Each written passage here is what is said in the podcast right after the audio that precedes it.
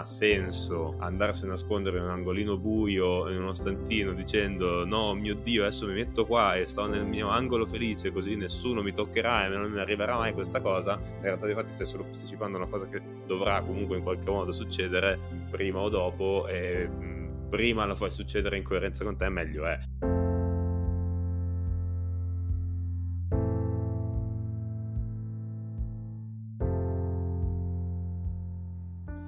E benvenuti ad una nuovissima puntata di Svolta. Ciao Nick. Ciao Melo. Come va oggi? Cominciano ad esserci delle vibe primaverili a Milano e quindi devo dire che oggi molto bene. Aria di cambiamento, così anticipo anche un po' il tema della nostra puntata, però aria di cambiamento lì in quel di Milano. Non non mi posso opporre, dirò di sì. Benissimo, direi che abbiamo già iniziato e finito l'analisi del nostro tema di oggi. Arrivederci. Ricomincio invece dalla frase di questa settimana e di questa puntata e quindi aprire la nostra conversazione e la frase dice dovrò cambiare lavoro e questa cosa mi dà molto fastidio perché mi sento che perderei tutto quello che ho conquistato. C'è un tema di resistenza se vogliamo al cambiamento in questa frase che traspare in maniera proprio netta ma che è anche un tema se vogliamo generale, cioè nel senso il nostro sistema è un po' eh, improntato su quest'ottica di resistere al cambiamento. Il cambiamento è una cosa che noi dobbiamo cominciare ad accettare nella nostra vita perché continuerà a succedere sempre più spesso, sempre più frequentemente ed è abbastanza inevitabile. Io partirei dalla, appunto, da, da, dal tema della linearità a cui ci ha tanto abituato il nostro appunto, mondo eh, che ci circonda, nel senso che noi veniamo cresciuti all'interno di questo meccanismo in cui tu ti formi e dopodiché eh, entri all'interno del mondo del lavoro e lì rimani eh, tenendo quel lavoro che hai trovato quasi come eh, fisso, cioè nel senso come eh, elemento da cui non distaccarti. E veniamo educati, poi chiaramente abbiamo già un percepito che questa cosa non funziona, eh, parlando tra, tra noi è evidente, però in generale questa è un po' la logica alla quale con la quale veniamo al mondo. La linearità che tu citi è vecchia di almeno boh, una o due generazioni. No, vecchia quanto vuoi, però una frase del genere, tipo quella della persona di oggi, mi fa trasparire che per quanto appunto abbia magari eh, chiaro che questo sistema sia vecchio, però dentro di sé mantiene ancora questa resistenza che in qualche modo deriva da quel tipo di modo di pensare. Allora, sì, mm, perché comunque diciamo se noi cominciamo ad accettarlo ci sono tutta una serie di gradi generazionali sopra di noi che ancora la pensano in un modo precedente, che significa che quello che ci viene passato come normalità è ancora una versione... Eh, generazionalmente anacronistica, se vuoi, però c'è anche il discorso del, di come la viviamo a livello personale, quindi c'è un po' come il mondo ci fa capire che dovrebbe essere gestita la nostra carriera, è un po' come la viviamo noi e quindi come noi viviamo il cambiamento. Cioè, se io ripenso per esempio all'ultimo cambio, tra virgolette, ai miei cambi, tra virgolette, di, eh, a livello lavorativo, avevo comunque, per quanto appunto a me sia molto chiara questa visione che la linearità ormai è un concetto da abbandonare, e però eh, comunque avevo quel sentimento di oh mio dio cambiando sto abbandonando i miei amici sto abbandonando il posto in cui sono in questo momento anche fisicamente sto abbandonando una serie di cose e quella cosa un po' dentro mi frenava dal fare quella, da, da quella scelta. Beh, assolutamente, ma perché diciamo è un concetto base della psicologia sociale essenzialmente che ci dice che abbiamo una necessità in quanto esseri umani e quindi diciamo esseri sociali di appartenere ad un gruppo, il che significa che ogni volta che noi ci sentiamo di dover abbandonare un gruppo sentiamo una certa resistenza, eh, non è una cosa che facciamo proprio volentieri anche perché la nostra identità individuale, quindi la nostra rappresentazione identitaria è molto legata al gruppo eh, di cui sentiamo di appartenere. Quindi cambiare lavoro significa cambiare gruppo e significa mettere in discussione, minare, diciamo, in qualche modo degli elementi della nostra identità, che non è una cosa che facciamo molto volentieri, evidentemente. Ripetendo sempre appunto che la scelta del lavoro in realtà è sempre più una scelta anche di identità, cioè io più che rispondere solo alla domanda che lavoro voglio fare, rispondo anche alla domanda chi voglio essere in qualche modo come persona nel contempo allora, leggendola da questa chiave, cambiare lavoro significa anche paradossalmente decidere di far quasi cambiare identità se vogliamo mettere insomma tutte queste cose. Eh, in realtà hai detto una cosa molto importante ed è leggermente diversa da, dalla conclusione a cui sei arrivato, perché in, essenzialmente il concetto è che dovremmo puntare a ragionare sulla nostra identità a prescindere dall'identità lavorativa, il che significa che nella realtà dei fatti non dobbiamo mescolare la nostra identità personale con l'identità lavorativa, ma far sì che l'identità lavorativa sia una parte della nostra stessa identità.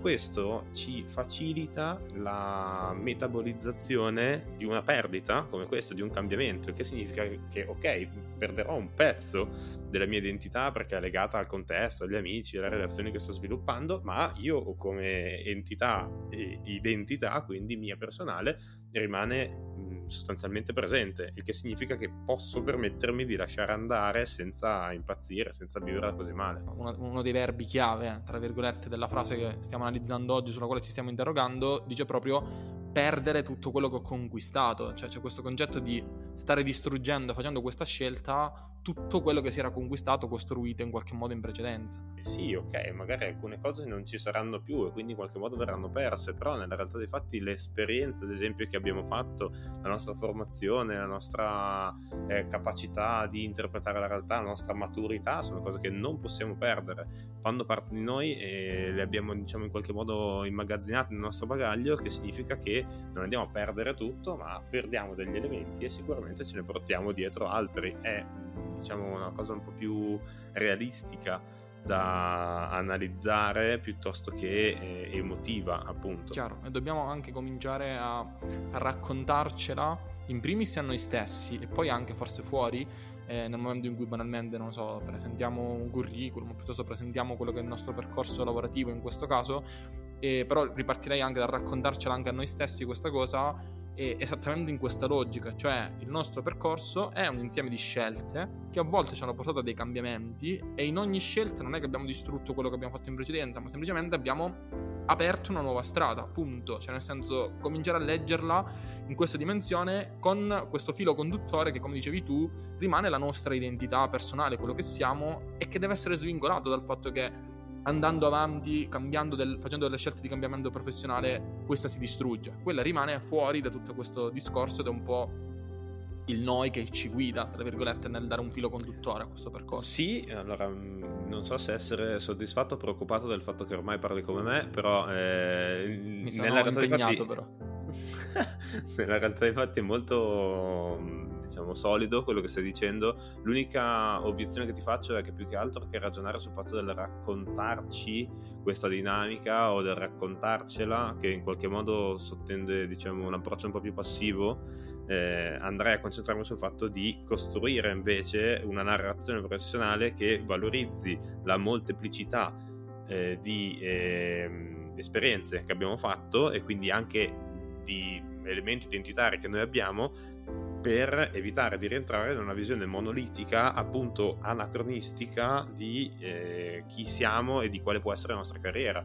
Appunto perché ormai ehm, veramente limitante pensare di poter avere una carriera unica, eh, lineare più che altro, il che significa che eh, diventa anche abbastanza assurdo rappresentare la nostra carriera come un'unica linea retta.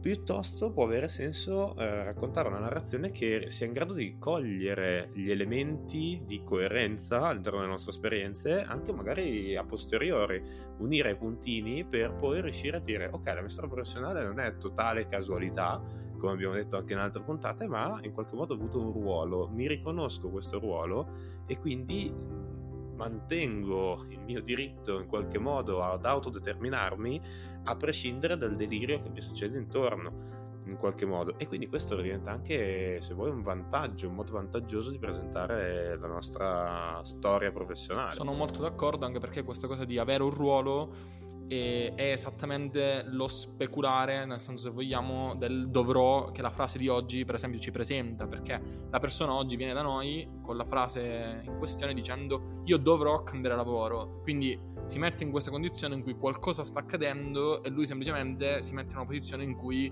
eh, come faccio a frenare questa cosa? Perché mi dà fastidio, perché eh, mi sembra che distrugga tutte cose. Dall'altra parte invece quello che dici tu è dire a questo dovrò cerchiamo invece di affiancare un nostro ruolo di eh, attivo, tra virgolette, di dire ok, questa cosa deve accadere, punto, perché c'è un dovrò di mezzo, quindi c'è un dovere e devo accettare che questa cosa deve accadere. Dall'altra parte, però, come posso approfittare in qualche modo io di questa cosa che deve accadere per valorizzarla come un'opportunità e costruirci guidandola per come io voglio che accada poi successivamente al dovrò. Vero, e infatti diventa sempre più cardine come competenza quella di imparare a leggere, eh, interpretare, analizzare, approfondire eh, le dinamiche che sono presenti nella realtà che stiamo vivendo. Quindi anche eh, sviluppando la capacità di identificare quali scenari professionali futuri siano un po' più plausibili per poter quindi dire ok, per tutto quello che sono io come persona posso dirigere la mia carriera in questa direzione. Esatto, cioè entriamo nella logica che nessuno si salverà, cioè,